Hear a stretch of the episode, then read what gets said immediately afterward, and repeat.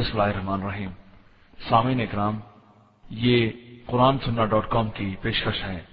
ہمارا انٹرنیٹ پر پتا ہے W W W dot Q U R A N S U N N A H dot com صحیح البخاری، کہ اللہ کی کتاب کے بعد سب سے صحیح کتاب صحیح البخاری ہے۔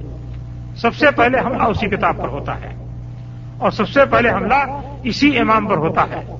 جس نے حادث رسول کی حفاظت کے لیے تیس ہزار دینار کو کھڑ سے پانی میں ڈال دیا، بلا کسی جھجک کے۔ تو سب سے پہلے اسی پر حملہ ہوتا ہے اور عجیب عجیب قسم کی باتیں کہی جاتی ہیں۔ شاہ اللہ رحمۃ اللہ نے لکھا ہے کہ کلو محمد کلو میں یہ امر صحیح ہے جو آدمی صحیح بخاری اور صحیح مسلم کے معاملات کی توہین کرتا ہے، اس کے سلسلے میں کمزوری کا اظہار کرتا ہے، وہ مبتدع ہے، بدعتی ہے۔ اور بدتی کی حیثیت جانتے ہیں کیا ہے؟ بدتی کی حیثیت یہ ہے کہ اگر کسی بدتی کی کوئی تعظیم کرتا ہے، توقیر کرتا ہے، فقط آن اعلی آدمی اسلام تو اسلام کے ڈھانے پر وہ اعانت کر رہا ہے۔ بدتی کرتا کیا ہے؟ کہ اللہ اس کے رسول کو تو ہٹا دیا ان کی جگہ سے۔ حکم دینے کا حق جو ہے، وہ اللہ کا ہے۔ اور یہ منصب اللہ تعالیٰ نے اپنی طرف سے محمد رسول اللہ صلی اللہ علیہ وسلم کو بخشا ہے۔ اللہ الخل کو الامر اللہ تعالیٰ نے پیدا کیا ہے اور حکم دینا بھی اسی کا اختیار ہے۔ اور اللہ تعالیٰ نے اپنا اپنے اس حق کو استعمال کرنے کے لیے محمد رسول اللہ صلی اللہ علیہ وسلم کو یہ منصب دیا کہ یہ حل الحمد طیبات یہ ہر معلوم الخبائش کہ آپ طیبات کو حلال کریں خبائش کو حرام کریں۔ تو یہ دو شخصیتیں ہوئیں۔ ایک تو صاحب حق اور دوسرے صاحب منصب۔ اب یہ بدتی کیا کرتا ہے؟ کہ اللہ کا جو حق ہے اور رسول کا جو منصب ہے، وہ اپنی ذات کے لیے استعمال کرتا ہے۔ وہ دین میں حکم دیتا ہے، حکم دینے کا حق اللہ کو ہے۔ اس کو نہیں ہے، لیکن یہ حکم دے رہا ہے۔ اور اللہ تعالیٰ نے اپنے اس حق کو استعمال کے لیے منصب جو دیا ہے اتھارٹی جو دی ہے، وہ محمد رسول اللہ صلی اللہ علیہ وسلم کو دی ہے۔ اس کو وہ اتھارٹی نہیں دی ہے۔ تو محمد رسول اللہ علیہ وسلم کی جو اتھارٹی ہے، وہ اپنے ذات کے لیے استعمال کر رہا ہے۔ تو اللہ کا حق اور محمد رسول اللہ وسلم کی اتھارٹی یہ دونوں چیزیں وہ اپنی ذات کے لیے استعمال کر رہا ہے۔ اس سے پڑھ کر کے دین کے اصول پر ڈاکہ اور کیا ہو سکتا ہے؟ جڑی کھوکھلی کر دی، دین کو ڈھا دیا صاحب دین کہیں اور جائے ہمارا حکم چلنا چاہیے۔ نہ اللہ کا حکم نہ اللہ کے رسول کا حکم۔ اس لیے جو آدمی بدتی ہے، وہ آدمی تو اس لائق نہیں ہے کہ اس کی کسی قسم کی تعلیم کی جائے۔ اس کی تعلیم حقیقت میں اسلام کو اٹھا دینے کے برابر ہے۔ اور جو بخاری اور مسلم کی توہین کرتا ہے، شاہ صاحب فرماتے ہیں کہ وہ دین کا وہ مقتدی ہے، وہ بدتی ہے اور دین کے سلسلے میں اس کا معاملہ خراب ہے۔ تو بات بہت طول اختیار کر گئی، لیکن بہرحال اس کی ضرورت تھی۔ اس لیے کہ اس طرح کے خرافاتی لوگ آپ کے دائیں بائیں بھی موجود ہیں، آپ کے ملک میں بھی موجود ہیں اور دنیا کے اندر جگہ جگہ یہ اپنا ڈیرا گاڑ کر کے اس پوری امت کو اپنے پنجے میں پھنسائے ہوئے ہیں اور جس طریقے سے بھیڑ پالنے والا اس بات کی کوشش کرتا ہے کہ کوئی بھیڑ اس کے ریوڑ سے نکل کر کے کہیں اور نہ جانے پائے اور ذرا سے بھی وہ کھسکتی ہے تو فوراً ڈنڈے سے ہشکارتا ہے۔ اسی طریقے سے یہ امت کو اپنے پنجے میں لپیٹے ہوئے ہیں اور کسی شخص کو اس بات کی گنجائش نہیں دیتے کہ وہ دین کے معاملے میں ذرا سا بھی تحقیق کرے اور دین کی حقیقت کو سمجھنے کی کوشش کرے۔ اگر اس طرح کی کوئی کوشش کسی کی طرف سے ہوتی ہے تو فوراً ڈنڈے سے اس کو ہوشکار کر کے اپنے ریوڑ کی طرف لانے کی کوشش کی جاتی ہے۔ ایسا نہ ہو کہ یہ یہاں سے نکل بھاگے۔ اور اس کے لیے بڑے عجیب عجیب اور دین کے بڑے مخالف مخالف قسم کے اصول بنا لیے گئے ہیں۔ اب دیکھیے، اللہ تعالیٰ نے قرآن نازل کیا ہے۔ کس لیے نازل کیا ہے؟ اس واسطے نازل کیا ہے کہ اس کو نہ سمجھا جائے۔ قرآن کو نازل کرنے کے بعد تو اللہ تعالیٰ اس طرح سے کفار کو للکار رہا ہے کہ افلا تدبر قرآن ہم اللہ قلوبین اخبال ہوا یہ کفار آخر قرآن پر غور تو نہیں کرتے۔ قرآن کو سمجھنے کی کوشش کو نہیں کرتے؟ کیا دلوں کے اوپر تالے لگے ہوئے ہیں؟ اس کے معنی یہ ہے کہ اگر دل کے اوپر تالا لگ گیا ہو، تو ایسی صورت میں صاحب قرآن نہیں سمجھا جا سکتا۔ اگر دلوں پر تالے نہ لگے ہوئے ہوں، تو قرآن سمجھا جا سکتا ہے۔ اب اس قسم کے لوگ کیا کرتے ہیں؟ صاحب، یہ قرآن جو ہے، تمہارے سمجھنے کے لیے نہیں ہے۔ یہ ہمارے آپ کے سمجھنے کے لیے نہیں ہے۔ گویا یہاں سے اقرار ہے کہ ہمارے اور آپ کے دلوں پر تالا لگ گیا ہے، مہر لگ گئی ہے۔ اب قرآن اس میں داخل نہیں ہو سکتا۔ ہمارے اور آپ کے سمجھنے کے لیے نہیں ہے۔ یہ احادیث جو ہیں، یہ ہمارے آپ کے سمجھنے کے لیے نہیں ہے۔ قرآن تو پتا کے ساتھ رسول اللہ صلی اللہ علیہ وسلم کی اسوے کی پیروی کرو، آپ کے طریقے کی پیروی کرو، آپ کی بات کو مانو اور آپ کا اسوا اور آپ کا طریقہ اور آپ کی بات جہاں موجود ہے، وہ ہمارے سمجھنے کی چیز نہیں۔ تو پھر ہم مسلمان ہیں کس لیے؟ ہم اسلام لائے کس لیے؟ یہ عجیب و غریب بلا ہے۔ نہ قرآن سمجھنے کے لیے ہو، نہ عادی سمجھنے کے لیے ہو، تو پھر سمجھنے کے لیے ہے کیا؟ گویا دین سمجھنے کے لیے نہیں ہے۔ اس طریقے سے گویا ادھیرے میں لوگوں کو بھٹکائے رکھتے ہیں اور ادھیرے میں ڈالے رکھتے ہیں تاکہ کوئی آدمی بھی ان کے اپنے دائرے سے باہر نہ جانے پائے، ان کی اپنی روزی روٹی سلامت رہے، پیٹ سلامت رہے، دین جاتا ہے، جاتا رہے، اس کی کوئی پرواہ نہیں۔ یہ مسئلہ ہے اور ہمیں اور آپ کو اور سارے مسلمان بھائیوں کو اس مسئلے کی اہمیت سمجھنی چاہیے اور اس مسئلے پر نظر ڈالنی چاہیے اور اس بنیاد اور اساس کو اپنے ذہن میں اچھی طریقے سے بٹھا لینا چاہیے کہ اللہ اس کے رسول کی پیروی ہی دین ہے اور اسی میں نجات ہے اور اسی میں ہدایت کا راستہ ہے۔ اس کے علاوہ نہ کوئی دین ہے، نہ نجات کا کوئی راستہ ہے، نہ ہدایت کا کوئی راستہ ہے۔ تو یہ تو چند باتیں تھیں اتباع رسول کے سلسلے میں جو میں آپ سے کہنا چاہتا تھا۔ اور ان باتوں کے ساتھ ساتھ وقت بھی خاصا گزر گیا ہے۔ اب اگر آپ چاہیں تو کچھ حج کے موضوع پر بھی کہا جائے۔ ورنہ پچھلی دفعہ تو سوال و جواب کافی تھا اور اس کی وجہ سے کافی وقت بھی گزر گیا تھا۔ تو اگر چاہیں تو سلسلہ ختم کیا جائے۔ ہاں؟ حج کے سلسلے میں چند باتیں ظاہر بات کی وقت کافی گزر چکا ہے، تو مختصراً عرض کر دوں۔ پہلی بات تو یہ ہے کہ جب ایک آدمی مسلمان ہو جائے تو اسے دین کی بنیادی باتیں سمجھنی چاہیے۔ اور بنیادی باتوں کے سلسلے میں پہلی بات تو یہی تھی، لا الہ الا اللہ، محمد رسول اللہ کی۔ اور اس بات کا کسی نے کسی قدر، کسی نے کسی قدر وضاحت اس کی میں نے کر دی ہے۔ یہ اسلام کا بنیادی رکن ہے۔ یعنی وہ رکن ہے جس کو اختیار کر کے آدمی مسلمان ہوگا اور جسے چھوڑ دے تو اسلام کے دائرے سے خالی ہو جائے گا۔ اس کے بعد چار چیزیں اور ہیں جن کو اسلام کے ارکان میں شمار کیا گیا ہے اور جن کے بارے میں حادیث میں کہا گیا ہے کہ بنیاد اسلام والا خمس، اسلام کی عمارت پانچ چیزوں پر کھڑی کی گئی ہے۔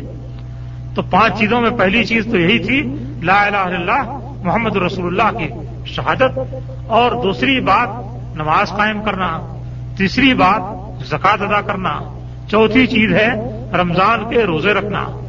اور پانچویں چیز ہے حج کرنا۔ تو حج بھی اسلام کے بنیادی، پانچ بنیادی ارکانوں میں سے ایک رکن ہے۔ اور جس شخص کے اندر استطاعت ہو، اس کے لیے اس کا کرنا فرض ہے۔ ولی اللہ علّہ سے حج البیت منی سطح سبیرا اللہ کے واسطے لوگوں پر بیت اللہ کا حج کرنا ہے۔ جو بھی بیت اللہ کی طرف راستے کی استطاعت رکھتا ہو۔ تو یہ حج اسلام کے اہم ترین فرائض میں سے ہے اور اگر کوئی شخص اس کی اس کی استطاعت رکھتا ہے اور اس کے باوجود اس نے حج نہیں کیا اور انتقال کر گیا تو اللہ تعالیٰ کے نزدیک وہ قابل گرفت ہے، مجرم ہے اور اس کا جرم اسی صورت میں ختم ہو سکتا ہے کہ اس کی طرف سے اس کا کوئی بھی قرابت دار حج کر دے۔ تو یہ اہم ترین فریضہ ہے۔ اس کے بعد اللہ تعالیٰ نے اس حج میں بڑی برکت رکھی ہے، بلکہ برکتوں کا یہ مجموعہ ہے۔ اور اس میں مالی برکتیں بھی ہیں اور عبادتی برکتیں بھی ہیں۔ اور ظاہر بات ہے کہ اللہ تعالیٰ نے جو برکتیں دنیا اور آخرت کے تعلق سے رکھی ہیں، سب سے پہلے تلاش اسی کی ہونی چاہیے۔ تو حج کے سلسلے میں اللہ تعالیٰ نے جو عظیم عظیم ترین برکت رکھی ہے، وہ یہ رکھی ہے کہ اگر حج صحیح طریقے سے کیا گیا اور اللہ تعالیٰ کے نزدیک قابل قبول ہوا، تو اس حج سے پہلے انسان نے جتنے گناہ کیے ہیں، وہ سارے کے سارے گناہ اللہ تعالیٰ ملیہ میٹ کر دیتا ہے۔ اس سے بڑھ کر کے اس کی فضیلت اور عظمت کیا ہو سکتی ہے؟ حضرت امر بن صد اللہ تعالیٰ عنہ اپنی زندگی کا ایک لمبا واقعہ بیان کرتے ہیں۔ اس واقعے کو بیان کرتے ہوئے وہ کہتے ہیں کہ میں نبی کریم صلی اللہ علیہ وسلم کے پاس آیا اور میں نے آپ سے اسلام پر بیعت کے لیے بات کی۔ اچھا۔ اسلام سے بیعت کے لیے بات کی تو کہا کہ حضور آپ اپنا ہاتھ بڑھائیے اور میں آپ سے اسلام پر بیٹھ ہوں جب آپ نے ہاتھ، پہلے حضرت عمر بناس نے ہاتھ بڑھایا اور کہا کہ آپ ہاتھ لائیے، میں آپ سے اسلام پر بیعت کروں۔ جب نبی کریم صلی اللہ علیہ وسلم نے اپنا ہاتھ بڑھایا تو انہوں نے اپنا ہاتھ کھینچ لیا۔ یہ عرب کے دہاؤل عرب کہے جاتے تھے۔ عرب کے اندر جو بڑے چال باز قسم کے لوگ تھے، ان میں سے یہ شمار ہوتے تھے۔ اور جب اسلام لائے، تو ان کی ساری چال بازی یا حکمت عملی یا ساری ٹرک جو تھی، وہ اسلام کی خدمت کے لیے استعمال ہوئی۔ حضرت عمر رضی اللہ تعالیٰ عنہ نے ان کو فلسطین میں جنگ کے لیے پیش بھیجا۔ تو وہاں جو رومی گورنر تھا یا رومی کمانڈر تھا، وہ روم کا سب سے بڑا چال باد آدمی شمار ہوتا تھا۔ حت عمر رضی اللہ تعالیٰ عنہ کو جب اس کی خبر لگی تو انہوں نے کہا کہ چلو ٹھیک ہے، ہم نے روم کے، ہم نے عرب کے چال باز کو روم کے چال باز سے لڑا دیا ہے۔ اب دیکھتے ہیں کون آگے جاتا ہے۔ اور واقعی عرب کے یہ چال باز جو تھے، انہوں نے روم کو چال باز کو شکست دے دی اور فلسطین کو فتح کر لیا اور اس کے بعد مصر کو بھی فتح کر لیا۔ حضرت عمر بنا صلی اللہ تعالیٰ عنہ تھے۔ تو بڑی حکمت عمری ان کے ہاتھ تھی۔ اب ہوا کیا؟ کہ پہلے تو انہوں نے ہاتھ بڑھایا اور کہا کہ حضور ہاتھ لائیے، میں آپ سے اسلام پر بیعت کر لوں۔ جب نبی صلی اللہ علیہ وسلم نے اپنا ہاتھ بڑھایا تو انہوں نے اپنا ہاتھ کھینچ لیا۔ آپ نے پوچھا کہ یہ کیا بات ہے؟ ایسا کیوں کیا؟ تو کہنے لگے کہ میں کچھ شرط لگانا چاہتا ہوں۔ کہا، کیا شرط لگانا چاہتے ہو؟ کہا کہ شرط یہ لگانا چاہتا ہوں کہ اب تک میری پچھلی جو زندگی گزر چکی اور میں نے جو کچھ بھی اسلام کی مخالفت میں اور اللہ اور اس کے رسول کی مخالفت میں کیا ہے، وہ سب بخش دیا جائے۔ بس شرط یہ ہے کہ مجھے بخش دیا جائے۔ اس شرط کے ساتھ میں اسلام لانا چاہتا ہوں۔ نبی کریم صلی اللہ نے فرمایا کہ وہ امر بناس تمہیں معلوم نہیں ہے ان اسلام ہے یجب ماں کا قبل تمہیں معلوم نہیں کہ اسلام جو ہے، وہ پچھلے سارے گناہوں کو بلیا میٹ کر دیتا ہے۔ اور ہجرت وانل ہجرت تجیب ماکان قبل ہو یا اسی طرح کے الفاظ ہیں۔ اور ہجرت جو ہے، یہ بھی ہجرت سے پہلے کے جتنے گناہ ہیں ان سب کو ملیا میٹ کر دیتا ہے۔ اور حج، یہ بھی حج سے پہلے کے جتنے گناہ ہیں، ان سب کو ملیا میٹ کر دیتا ہے۔ تو گویا تین چانس ایسے ہیں کہ ان کے ذریعے سے پچھلے سارے گناہ معاف ہو سکتے ہیں۔ پہلا چانس تو یہ ہے کہ اسلام ایک آدمی غیر مسلم تھا اور وہ اسلام میں داخل ہو جائے۔ اسلام میں داخل ہو گیا سلامتی کے ساتھ، تو انشاءاللہ اس کے پچھلے سارے گنا ملیا میٹ اور ختم ہو گئے۔ اب ان پر اس سے کوئی مواخذہ نہیں ہوگا۔ پھر اگر وہ مسلمان ہونے کے بعد کچھ غلطی کر بیٹھا، برائیاں کر ہو گئیں، گناہ ہو گئے، تو اس کے بعد دوسرا موقع یہ ہے کہ اگر دارالقف سے دارالاسلام کی طرف ہجرت ہو رہی ہے، تو ہجرت کر جائے۔ تو انشاءاللہ یہ ہجرت اس کے پچھلے سارے گناہ کو ملیا میٹ کر دے گی۔ اور تیسرا چانس اور موقع یہ ہے کہ حج کا اگر اللہ تعالیٰ نے موقع دیا اور اس کی توفیق دی، تو آدمی حج کے لیے جائے اور صحیح طریقے سے حج کرے۔ تو یہ حج انشاءاللہ اس کے پچھلے سارے گناہوں کو مٹا دے گا اور سارے گناہ اس کے معاف ہو جائیں گے۔ فرمایا نبی کریم صلی اللہ علیہ وسلم نے کہ جو شخص حج کرے اور اس حج کے اندر فسق اور فجور کا کوئی کام نہ کرے اور گڑبڑ قسم کی باتیں نہ کرے تو رجا یومن ولدت ام ہو تو وہ اس دن کی طرح سے پاک و صاف ہو کر پلٹتا ہے جس دن کی اس کی ماں نے اس کو جنا تھا آدمی جب دنیا میں پیدا ہوتا ہے، وجود میں آتا ہے، تو ظاہر بات ہے کہ اس وقت اس کے اوپر کوئی گناہ نہیں ہوتا ہے۔ سارے گناہوں سے وہ بالکل پاک و صاف پیدا ہوتا ہے۔ اس کے بعد رکھتے رکھتے جب وہ شعور کی زندگی کو پہنچتا ہے اور آنکھیں کھولتا ہے اور دنیا کی چمک دمک دیکھتا ہے، تو پھر دائیں بائیں جھپٹنا شروع کرتا ہے اور غلط سلط کام بھی اس سے ہونا شروع ہوتے ہیں۔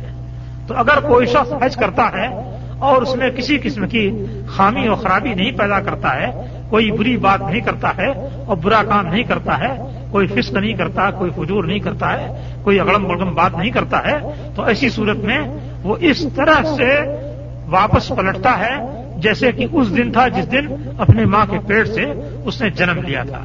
اس طریقے سے سارے گناہوں سے پاک و صاف ہو کر کے وہ نکلتا ہے۔ اور ایک اور حدیث میں آپ نے فرمایا کہ وہ حج المبرور لہ صلاح جزاؤن الجن حج مبرور، وہ حج جو پاک صاف ہو، جو اللہ کے نزدیک قبول کرنے کے لائق ہو۔ ایسے حج کی جزا جنت سے کم نہیں ہے۔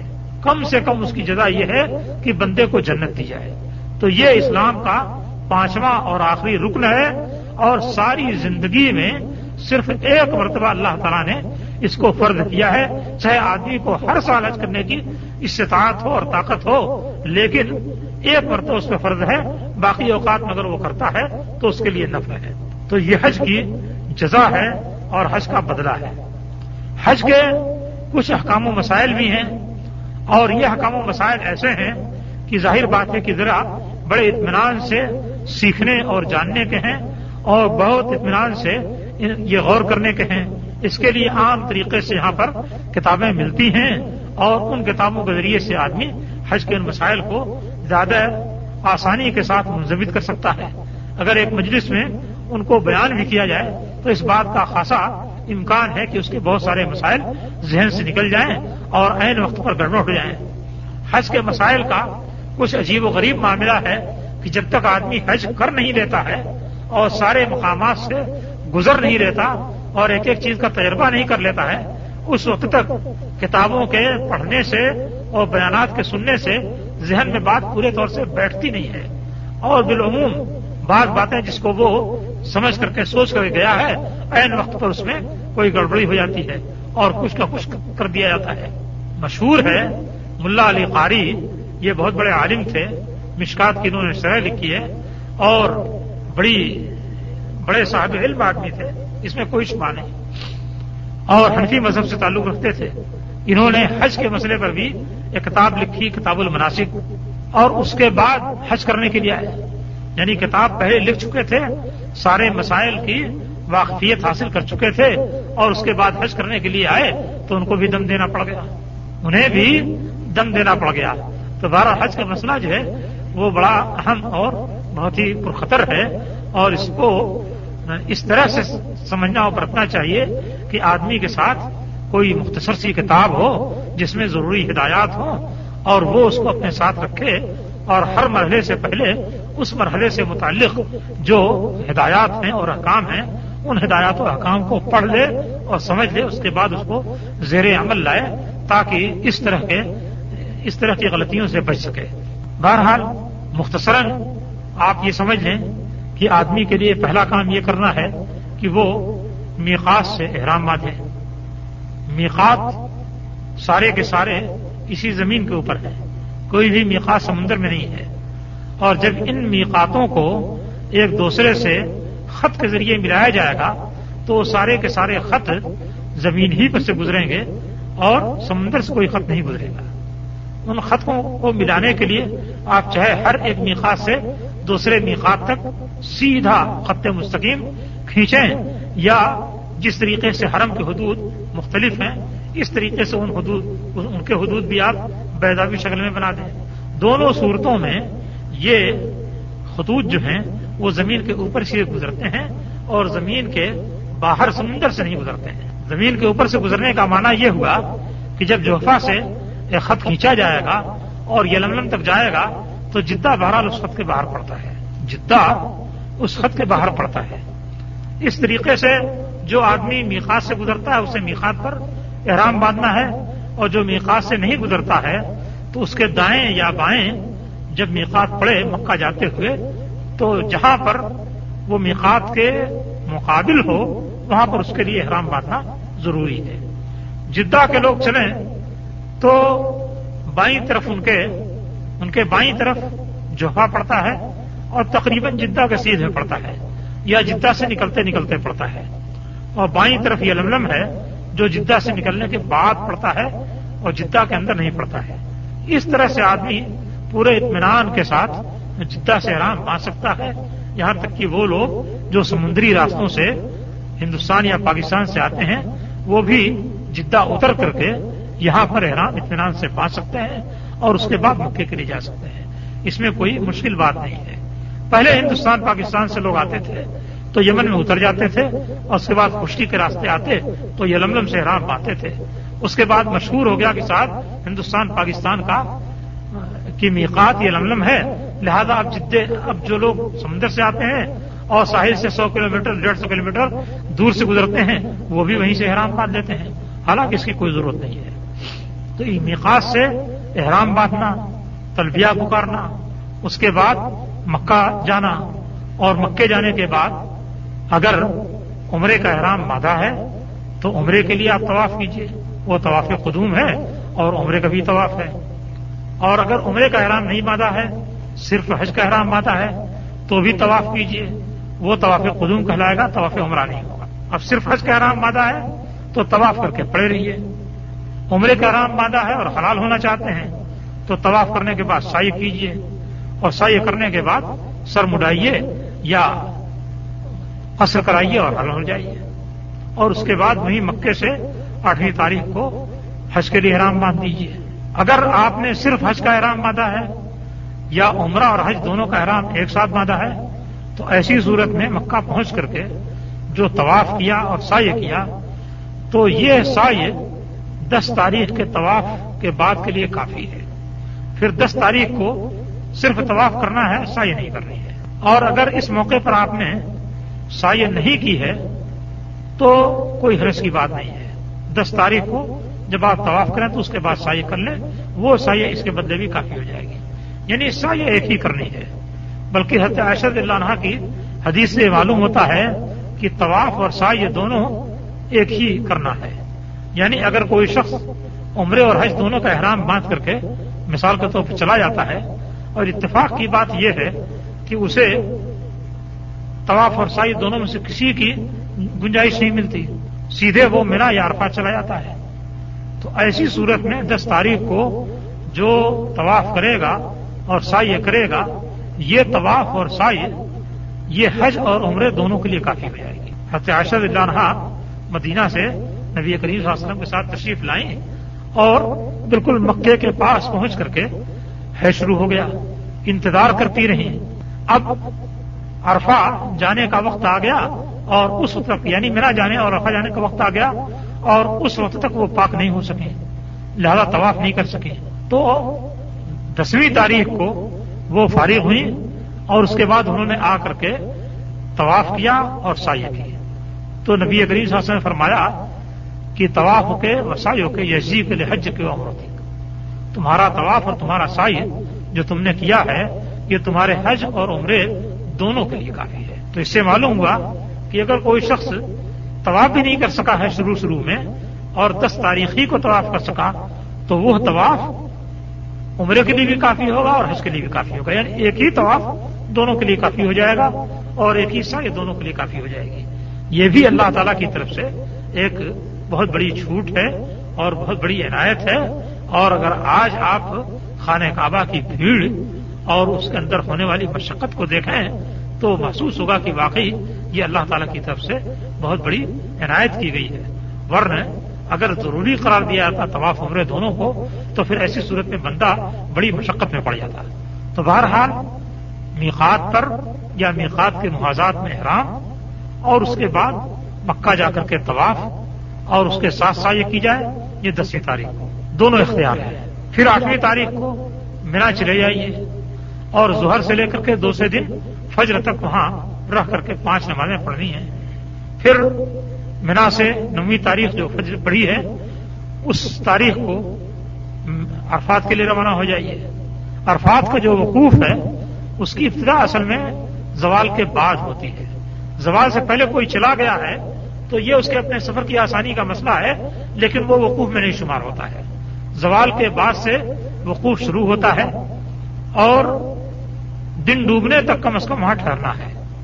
اگر کوئی شخص ایسا ہے کہ وہ اتنی دیر تک نہیں ٹھہر سکا یا اس وقت میں نہیں پہنچ سکا، تو زوال کے بعد سے اور فجر کے طلوع ہونے سے پہلے پہلے تک اس پورے وقت میں کسی بھی لمحے اگر کوئی شخص عرفات پہنچ گیا اور اس میں داخل ہو گیا، حتیٰ کہ اگر سوتا ہوا بھی گزر گیا، تو ایسی صورت میں وقوف عرفات کے لیے اتنا کافی ہو جائے گا۔ اور اس کو بھی حج کرنے والوں میں شمار کر لیا جائے گا۔ اگر خدا نخواست کوئی شخص عرفات میں نہیں جا سکا، تو ایسی صورت میں اس کا حج نہیں ہوگا۔ اس کا حج ہی سیریس نہیں ہوگا۔ حکومت نے ایک بہت اہم کام کیا ہے کہ عرفات میں درخت لگا دیے ہیں۔ لوگوں کے سائے کا اس سے فائدہ ہو جاتا ہے۔ اس کے علاوہ بڑے بڑے اوپر بورڈ لگا دیے ہیں بدایت عرفات۔ گویا یہاں سے عرفات شروع ہوتا ہے۔ اس واسطے تاکہ کوئی بھی شخص ایسا نہ ہو جو کہ عرفات کے اندر داخل ہونے سے باقی رہ جائے۔ ہم نے دیکھا، بڑا عجیب و غریب معاملہ تھا کہ بھیڑ کی بھیڑ جا کر کے عرفات سے پہلے جو کبری پڑتی ہے، اس کے نیچے جا کر کے لوگ بیٹھ جاتے ہیں اور ڈیرا جمائے ہوئے ہیں۔ بیچارے سمجھانے والے جا کر کے ان کو بتاتے اور سمجھاتے ہیں کہ عرفات نہیں ہے۔ عرفات میں آؤ، وہاں چل کر کے داخل ہو جاؤ اور اس میں وقوف کر لو، ورنہ تمہارا حج نہیں ہوگا۔ مگر یہ ڈانٹ کے بھگاتے جاؤ جاؤ۔ خام خواہ کے لیے ہم کو اس آرام کی جگہ سے بھگانے کے لیے آئے ہیں۔ تو یہ بڑی بہت بڑی محرومی ہے کہ آدمی ساری کوشش کرے، ساری محنت کرے اور حج کا جو بنیادی رکن ہے، اسی سے محروم رہ جائے، جس کے بغیر کی حج ہی نہیں ہوتا ہے۔ نبی کریم صلی اللہ علیہ وسلم نے فرمایا کہ حج جو عرفہ، حج عرفہ ہے۔ عرفات سے روانگی کے بعد مزدلفہ میں آ کر کے رات گزاری ہے اور اس کے بعد صبح سورج نکلنے کے بعد مینا پہنچ کر کے کنکری ماری ہے۔ یعنی روانگی تو سورج نکلنے سے پہلے ہو جائے اور کنکری ماری جائے سورج نکلنے کے بعد جبر عمرہ جبر کبرا کو کنکری ماریے اور اس کے بعد سر مڈانا ہے۔ اگر کسی کے ذمہ قربانی ہے تو قربانی بھی کرے اور اس کے بعد سر مڈائے اور اس کے بعد آ کر کے خانہ کعبہ کا طواف کر لیجیے اس طریقے سے حج کا بیشتر عمل مکمل ہو گیا۔ دس تاریخ کو۔ دس کو طواف نہیں کر سکے، گیارہ کو کر لیں۔ گیارہ کو نہیں کر سکے، بارہ کو کر لیں۔ بہرحال اسے کرنا ضروری ہے اور یہ بھی حج کا رکن ہے۔ اور اس طواف کے ساتھ اگر پہلے آ کر کے سائی نہیں کی تو سائی کر لیجیے۔ پہلے سائی کر چکے ہیں تو سائی کی ضرورت نہیں ہے۔ اس کے بعد کم از کم دو روز مینا میں گزارنے ہیں، رات گزارنی ہے اور دن میں کنکری مارنی ہے۔ دو راتیں مینا میں گزار لیجیے اور دن میں زوال کے بعد کنکری مار لیجیے۔ تیسرے روز کے سلسلے میں اختیار ہے۔ اگر چاہیں تو آپ رک جائیں، بہتر ہے۔ اور اگر نہ چاہیں تو نہ رکیں، اس کا بھی اختیار دیا گیا ہے۔ فمن تاج رفیہ میں فلا اسماعیل امن تاخر فلا اسماعیل جو دو دن میں جلدی کر لے، اس کے لیے بھی کوئی گناہ نہیں۔ جو تاخیر کرے، اس کے لیے بھی کوئی گناہ نہیں۔ نبی کریم صلی اللہ علیہ وسلم نے تاخیر کی تھی اور تین روز آپ نے مینا میں وقوف کیا تھا۔ مینا سے فارغ ہونے کے بعد، اگر دو روز کے بعد نکلنا ہے، تو دن ڈوبنے سے پہلے پہلے مینا کے حد سے باہر نکل آئیے۔ اور تین روز رہنا تو ٹھیک ہے، کوئی بات نہیں ہے۔ پھر اس کے بعد آخری کام یہ ہے کہ بیت اللہ کا طواف کیجیے طواف ودا، اور اس کے بعد گھر روانہ ہو جائیے۔ یہ طواف اسی وقت کرنا ہے جب روانگی کا ارادہ ہو۔ یعنی آخری کام طواف ہے، اس کے بعد واپسی ہے۔ اگر وہاں ٹھہرنا ہے مکے میں تو طواف ودا نہیں کرنا ہے۔ جب مکے سے روانگی ہوگی، اس طواف ودا کرنا ہے۔ یہ حج کے اعمال ہیں مختصر طور پر۔ مگر ظاہر بات ہے جیسا میں نے کہا کہ زبانی طور سے، بیان کر دینے سے یا محض کتابوں میں سرسری طور سے پڑھ دینے سے ذہن نشین نہیں ہوتے ہیں۔ اس کے لیے بہتر طریقہ یہی ہے کہ ایک کتاب رکھیے اور اس کتاب کے مطابق عمل کرتے جائیے۔ بہت سارے مسائل اور بھی ہیں، بڑے تفصیلی ہیں، لیکن ظاہر بات ہے کہ ان کی تفصیل اس وقت خاصی مفید نہیں ہو سکتی ہے۔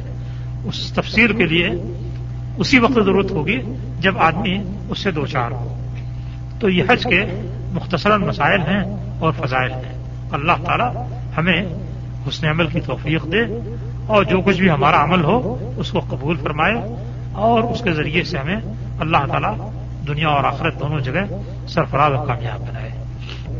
سیل سوال کرتا ہے کیا ایام حج میں یا اشر الحج میں شوال زیکات اور حج کے دس دنوں میں اگر عمرہ کر لیا جائے تو کیا اس پہ حج کرنا فرض ہے؟ اشور حج میں عمرہ کرنے سے حج فرض نہیں ہوتا ہے۔ حج فرض ہوتا ہے صرف اسی صورت میں جب بندہ حج کی سطاعت رکھتا ہو اور اسے حج نہ کیا ہو۔ ایسی صورت میں اس پر حج فرض ہوگا۔ ایک مرتبہ اس نے حج کر لیا تو اس کے بعد دوبارہ اس پر حج فرض نہیں ہوتا ہے۔ اس بات کی دلیل کہ اشر حج میں عمرہ کرنے سے حج فرض نہیں ہوتا یہ ہے کہ نبی کریم صلی اللہ علیہ وسلم نے اپنی زندگی میں چار عمرے کیے ہیں۔ ایک عمرہ تو آپ نے حج کے ساتھ کیا اور حج عمرے دونوں سے ایک ساتھ فارغ ہوئے۔ باقی تین عمرے آپ نے حج کے بغیر کیے۔ اور یہ تینوں کے تینوں عمرے آپ نے اشر حج میں کیے تھے۔ یعنی زیقادے میں کیے تھے یا یہ کہ شوال میں کیے تھے۔ بلکہ زیقادے میں کیے تھے۔ تینوں عمرے آپ نے زیقادے میں کیے، عمرہ کیا اور پھر اس سال حج نہیں کیا۔ اور لقد خان لقم فی رسول اللہ وسط الحسن نبی کریم صلی اللہ علیہ وسلم میں بہترین اسوا ہے۔ آپ نے جب اشر حج میں عمرہ کیا اور حج نہیں کیا تو ظاہر بات ہے کہ عمرہ کرنے سے حج پر نہیں ہو۔ جزاک اللہ خیر۔ جزاک یعنی شیخ صاحب کی وضاحت سے آپ کو مسئلہ معلوم ہو گیا ہے۔ وضاحت کی ضرورت نہیں کہ اشر الحاج میں عمرہ کرنے سے حج فرض نہیں ہوگا۔ یہ عام لوگ ہمیں بھی فون کرتے اس مکتب میں پوچھ اکثر یہ سوال پوچھتے رہتے ہیں بعض لوگ حج کرنے کے بعد پھر پوچھتے ہیں۔ تو اس بات کی وضاحت ہو گئی کہ اشر الحج میں شوال اور زیکات یا ذوالحج کے پہلے دنوں میں عمرہ کرنے سے حج فرض نہیں ہوگا اس کا حج کے ساتھ تعلق نہیں شرط تک حج کی نیت سے عمرہ نہ کیا جائے۔ دوسرا سوال جو تقریباً مشترکہ کافی ساتھیوں کا ہے کہ اگر اشور الحج میں، شوال میں، زیکات میں یا ذوالحجہ کے پہلے آٹھ یا دس دنوں میں اگر عمرہ کر لیا جائے، تو اس صورت میں کیا وہ حج تمتو ہو جائے گا یا جس حج کی وہ نیت کرے گا، وہ اس کے لیے حج ہوگا؟ پہلے سوال سے ملتا جلتا سوال ہے۔ ہاں تو یہ تو بہرحال اگر اشور حج میں کسی نے عمرہ کیا ہے اور عمرہ کرنے کے بعد وہ مکے میں مقیم ہے اور پلٹ کر کے اپنے وطن نہیں گیا یا پلٹ کر کے اس جگہ نہیں گیا جہاں وہ مقیم ہے، تو ایسی صورت میں یہ حج تمتو ہو جائے گا۔ لیکن اگر کوئی شخص اشور حج میں عمرہ کرنے کے لیے جاتا ہے اپنی قیام گاہ سے اور اس کے بعد پھر پلٹ کر کے اپنی قیام گاہ پر یا اپنے وطن واپس چلا جاتا ہے اور حج کے لیے پھر سے دوسرا سفر کرتا ہے۔ تو ایسی صورت میں یہ حج تمتو نہیں کر رہا ہے۔ اگر کوئی جدے ہی کرانے والا ہے، نہیں نہیں، اگر کوئی شخص باہر سے آیا ہے، دوسرے ملک سے آیا ہے اور ایسی صورت میں وہ جدہ یا مدینہ وغیرہ جاتا ہے، تو یہ تو اس کا سفر وہی ہے۔ اسی سفر کے اندر ہے۔ لیکن اگر کوئی جدہ کے اندر رہنے والا آدمی ہے اور وہ عمرہ کر کے چلا آیا اور دوبارہ حج کرنے کے لیے گیا تو اس کا سفر بدل گیا۔ جب آدمی کا سفر بدل جائے تو ایسی صورت میں تمتو نہیں رہ جاتا ہے۔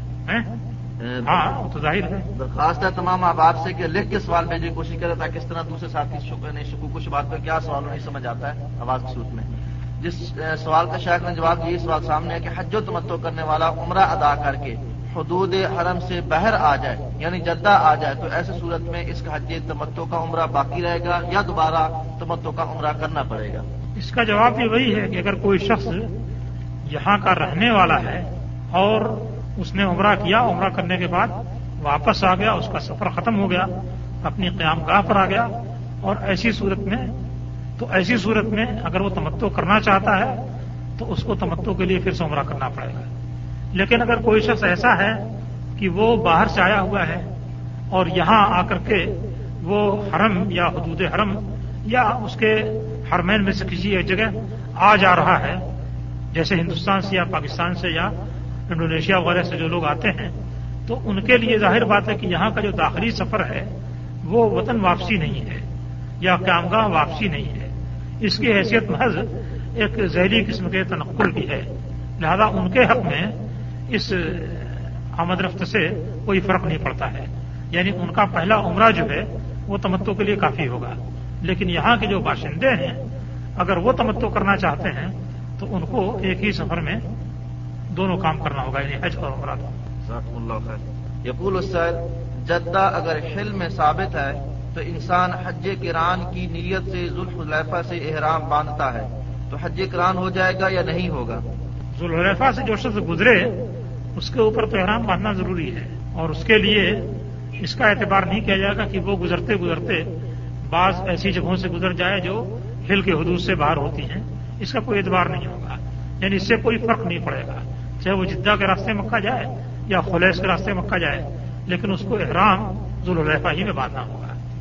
اور ایسی صورت میں اس کا کران ذوالحفا ہی سے ہوگا۔ کران کے لیے یہ ضروری نہیں ہے کہ جس وقت آپ نے عمرے کا احرام باندھا تھا اسی وقت حج کا بھی احرام باندھے عمرے کا اگر آپ نے احرام باندھا ہے اور عمرے سے فارغ ہونے سے پہلے پہلے حج کی بھی نیت کر لی اسی احرام کے اندر تو یہ قرار ہو جائے گا۔ چاہے مکہ پہنچ کر کے ہی حج کی نیت کیوں رکھی ہو۔ یقول السین جو لوگ عمرہ کی غرض سے بیرون دنیا سے آتے ہیں کیا وہ جدہ پہنچنے کے بعد جدہ سے احرام باندھ سکتے ہیں؟ اگر وہ راستے میں کسی اور مقاص سے نہیں گزرتے ہیں تو یقیناً جدہ پہنچنے کے بعد ہی ان کو احرام باندھنے کی ضرورت ہے۔ لیکن اگر وہ راستے میں کسی اور میقات سے گزرتے ہیں، تو پہلی مرتبہ جس میقات سے گزریں، اس میقات کے اوپر ان کو احرام باندھنا ضروری ہے۔ مثال کے طور پر ریاض کی طرف سے جو جہاز آتا ہے، وہ ذات عرق کی میقات سے گزرتا ہے یا اس کے محاذات سے گزرتا ہے۔ تو اترتا تو آ کر کے جتنے ہی میں ہے، لیکن وہ میقات سے ہو کر کے گزرتا ہے۔ اس لیے جو لوگ اس میں سوار ہوں ان کے لیے وہیں پر احرام باندھ لینے ضروری ہے بعض حاجی صاحبان جدہ سے احرام باندھ کر سیدھے مینا میں چلے جاتے ہیں اور طواف بیت اللہ نہیں کرتے تو کیا یہ جائز ہے؟ اس میں سنت چھوٹ جاتی ہے۔ یعنی سنت یہ ہے کہ آدمی جب آئے تو پہلے جا کر کے خانہ کعبہ کا طواف کرے جسے طواف قدوم کہا جاتا ہے۔ یہ طواف مصنون ہے۔ اگر کسی عذر کی بنا پر یہ چھوڑ دیا جائے، تو اس میں کوئی حرض کی بات نہیں ہے، لیکن اگر بلا عذر چھوڑا جائے، تو یہ بات ٹھیک نہیں ہے۔ ایک صحابی، حضرت عروہ بن مدرس بن حارث بن لام اتائی قبیلہ طے کے رہنے والے تھے، حائل کے علاقے کے، تو وہ نبی کریم صلی اللہ علیہ وسلم کے پاس آئے، کس وقت پہنچے؟ جس وقت آپ مزدلفہ میں فجر کی نماز کے لیے کھڑے ہو رہے تھے، اس وقت وہ پہنچے۔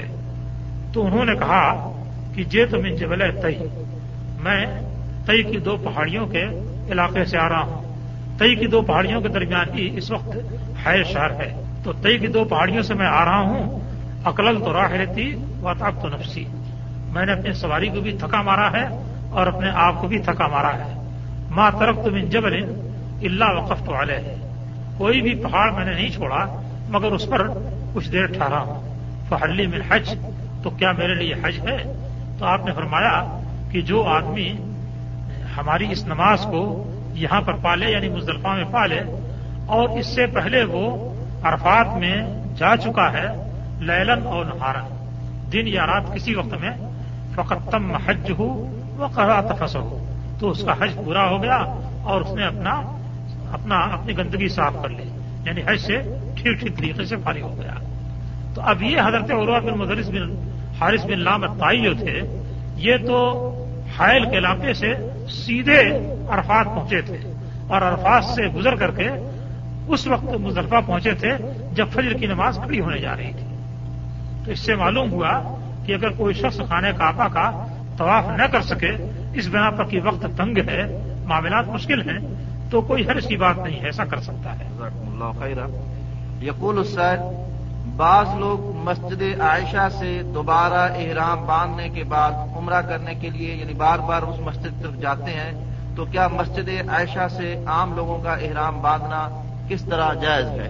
دیکھیے، ساتھ، صحابہ کرام کی جس تعداد نے حج کیا تھا، اسے ایک لاکھ اور ایک لاکھ چوبیس ہزار یا ایک لاکھ چالیس ہزار بتایا جاتا ہے۔ اس ایک لاکھ یا ایک لاکھ چوبیس ہزار یا ایک لاکھ چالیس ہزار صحابہ کرام میں سے صرف حضرت عائشہ اللہ تعالیٰ رہا ایسی ہیں جن کے لیے نبی کریم صلی اللہ علیہ وسلم نے یہ اجازت دی کہ وہ تنعیم سے جا کر کے احرام باندھیں اور عمرہ کر لیں۔ وہ بھی اس بنا پر اجازت دی گئی کہ وہ عمرے کا احرام باندھ کر کے مدینے سے تشریف لائی تھی اور وہاں پہنچ کر کے ان پر حالت خاص تاری ہو گئی، جس کے بنا پر کہ وہ عمرہ نہیں کر سکیں اور آخر تک عمرہ کرنے سے وہ معذور رہی لہذا اخیر میں جب وہ حج سے فارغ ہو گئی اور مدینے واپسی کا وقت آیا تو انہوں نے کہا کہ سارے لوگ تو دو دو نسخ کے ساتھ واپس جائیں گے اور میں صرف ایک ہی نسخ کے ساتھ واپس جاؤں تو نبی کریم صلی اللہ علیہ وسلم نے ان کے بھائی حضرت عبد الرحمان بن نبی بکر سے کہا کہ ان کو تنہیم لے آ کر کے عمرہ کرا دو۔ یعنی خود حضرت عبد الرحمان بن نبی بکر نے بھی عمرہ نہیں کیا، صرف حضرت عائشہ اللہ تعالیٰ کو عمرہ کرا دیا۔ تو اب اگر یہ بات اس ڈھنگ سے مصنون ہوتی جس جی، ڈھنگ سے کہ آج کل کی جا رہی ہے، تو ظاہر بات ہے کہ اتنی بڑی فضیلت اور اہمیت کو ایک لاکھ چوبیس ہزار صحابہ کل کے کل نہ چھوڑ دیتے۔ یا کم از کم سارے کے سارے ہی اس نعمت سے محروم رہتے۔ تو حضرت عبد الرحمان بن نبی بکر جو تنیم گئے تھے اور حضرت عاشد علانہ کو جنہوں نے عمرہ کرایا تھا، کم سے کم وہ تو عمرہ کرتے، مگر انہوں نے بھی عمرہ نہیں کیا۔ حضرت عاشد اللہ تعالیٰ نے جو عمرہ کیا تھا ظاہر بات ہے کہ وہ پہلے عمرے کا بدل تھا اس کے عوض میں تھا۔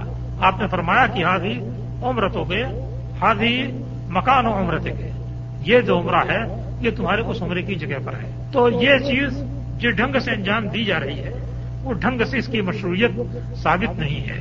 ذاکم اللہ خالد کہنے کا شیخ کا فرمانا یہی ہے کہ مسجد عائشہ سے کسی قسم کا احرام نہیں باندھا جا سکتا۔ نہیں اگر کبھی کوئی احرام باندھ لے کسی ضرورت کے تحت کبھی اتفاق سے۔ تو یہ ایک معاملہ ایسا ہے جو چل سکتا ہے۔ مگر اس کو باقاعدہ مصنون بنا لینا اور دن میں دن بھر میں تین تین چار چار مرتبہ ٹیکسی کر کے جانا اور عمرے کھینچ کھینچ کر کے لانا، یہ چیز تو ایسی ہے کہ جس کی مشروعیت کی کوئی گنجائش نظر نہیں آتی ہے۔ سوال تھوڑا سا لمبا ہے۔ آپ نے اپنے پچھلے درس میں فرمایا تھا کہ صورت فاتحہ کے بغیر نماز نہیں ہوتی۔ امام کے ساتھ ہی کیوں نہ ادا کی جائے؟ ہمارے شہر کے مفتی صاحب جو آج کل شہر کے مشہور رسالوں میں فتوا دیتے ہیں اور خوب شہرت حاصل کر چکے ہیں، فرماتے ہیں کہ یہ صحیح ہے، لیکن یہاں سعودی عرب میں تو یہی فتوا ہے، لیکن حنفی حضرات کو امام کے پیچھے سورت فاتحہ نہیں پڑھنی چاہیے۔ ہاں شافی پڑھ سکتے ہیں، برائے کرم علم کے لیے نصیحت فرما دیجیے دیکھیے، اللہ تعالیٰ نے اپنے اوپر اور رسول کے اوپر ایمان لانے اور اپنی اور رسول کی اطاعت کرنے کا حکم دیا ہے۔ اور قیامت کے روز یہ سوال نہیں ہوگا کہ یہ تم نے نماز کس امام کے مطابق پڑھی تھی۔ امام العم جو ہیں یا امام الانبیاء جو ہیں، ان کی نماز کے مطابق تم نے نماز پڑھی تھی یا نہیں پڑھی تھی؟ مسلمان نبی کریم صلی اللہ علیہ وسلم کی پیروی کا پابند ہے اور آپ نے فرمایا کہ سلو کمارا تمہنی اور سلی جیسے مجھے نماز پڑھتے ہوئے دکھا ہے، ویسے نماز پڑھو۔ کسی اور ڈھنگ سے نماز پڑھنے کی اجازت نہیں دی گئی ہے۔ اور پورے عالم اسلام میں مسلمانوں کے لیے الگ الگ فتوے نہیں ہیں کہ فلاں کے مسلمانوں کے لیے ایک چیز حلال ہو اور فلاں کے مسلمانوں کے لیے حرام ہو اور فلاں کے مسلمانوں کے لیے ایک چیز واجب ہو اور فلاں کے مسلمانوں کے لیے ایک چیز حرام ہو۔ یہ تو حماقتوں کا مجموعہ ہے اور دین سے ناواقفیت کی کھلی دلیل ہے۔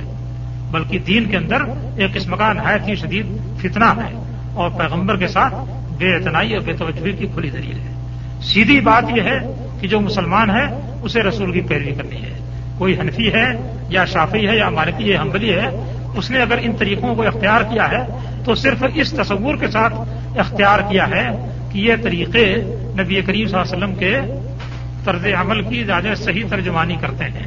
اب اگر زیادہ صحیح کے بجائے زیادہ غلط ترجمانی کریں اور اس کو ثبوت مل جائے، تو پھر اس کی پیروی نہیں کی جا سکتی۔ کیا عرفات کے میدان میں سب کو نماز قصر اور جمع پڑھنی چاہیے۔ بعض ہمارے حنفی بھائی کہتے ہیں کہ وہاں پر ایسا نہ کریں کیونکہ وہ مسافر نہیں رہے۔ بھائی، یہ حنفیوں کا معاملہ بہت عجیب و غریب ہے۔ امام حنیفہ تو کہتے ہیں کہ عرفات میں نماز قصر پڑھنا یہ نسخ میں سے ہے۔ لہذا چاہے مکے کا آدمی ہو، چاہے گھر کا ہو، ہر ایک کے لیے وہاں قصر نماز ہی پڑھنی ہے۔ تو امام صاحب کا تو فتوا یہ ہے۔ اور احناف کا فتوا یہ کہ ایسا نہیں کرنا چاہیے۔ تو پہلے خود واپس میں نمٹ لیں۔ اس کے بعد تب کسی اور سے پوچھنے جائیں مکت المکی نہیں وہ کہتے ہیں کہ نماز چار رکعت پڑھنی چاہیے۔ جو لوگ یہاں کے رہنے والے ہیں چار رکعت پڑھنی چاہیے۔ اب یہاں پر جو ہے ان کو اپنے امام کی بات نہیں سمجھ میں آتی ہے۔ نہ اپنے امام کی بات سمجھ میں آتی ہے نہ اس امام کے جو امام ان کی بات سمجھ میں آتی ہے۔ یعنی نبی صلی اللہ علیہ وسلم کی۔ اب یہاں ان کی اپنی عقل توڑ رہی ہے۔ پھر بھی وہ کہتے ہیں حنفی کے ماننے والے ہیں۔ مکت المکرمہ میں جو لوگ مقیم ہیں انہیں کہاں سے احرام باندھنا چاہیے؟ دیکھیے حدیث میں یہ ہے کہ ہفتہ آل و مکہ تو یہ بلو نے ملا یہاں تک کہ اہل مکہ مکہ سے احرام باندھیں گے۔ لہٰذا مکے والوں کو مکے سے احرام باندھنا چاہیے۔ یعنی آٹھویں تاریخ کو جب مینا جانے لگے، نبی صلی اللہ علیہ وسلم اور آپ کے صحابہ مکے میں جو آ کر ٹھہر گئے تھے، آٹھویں تاریخ کو جب مینا جانے لگے، تو ان لوگوں نے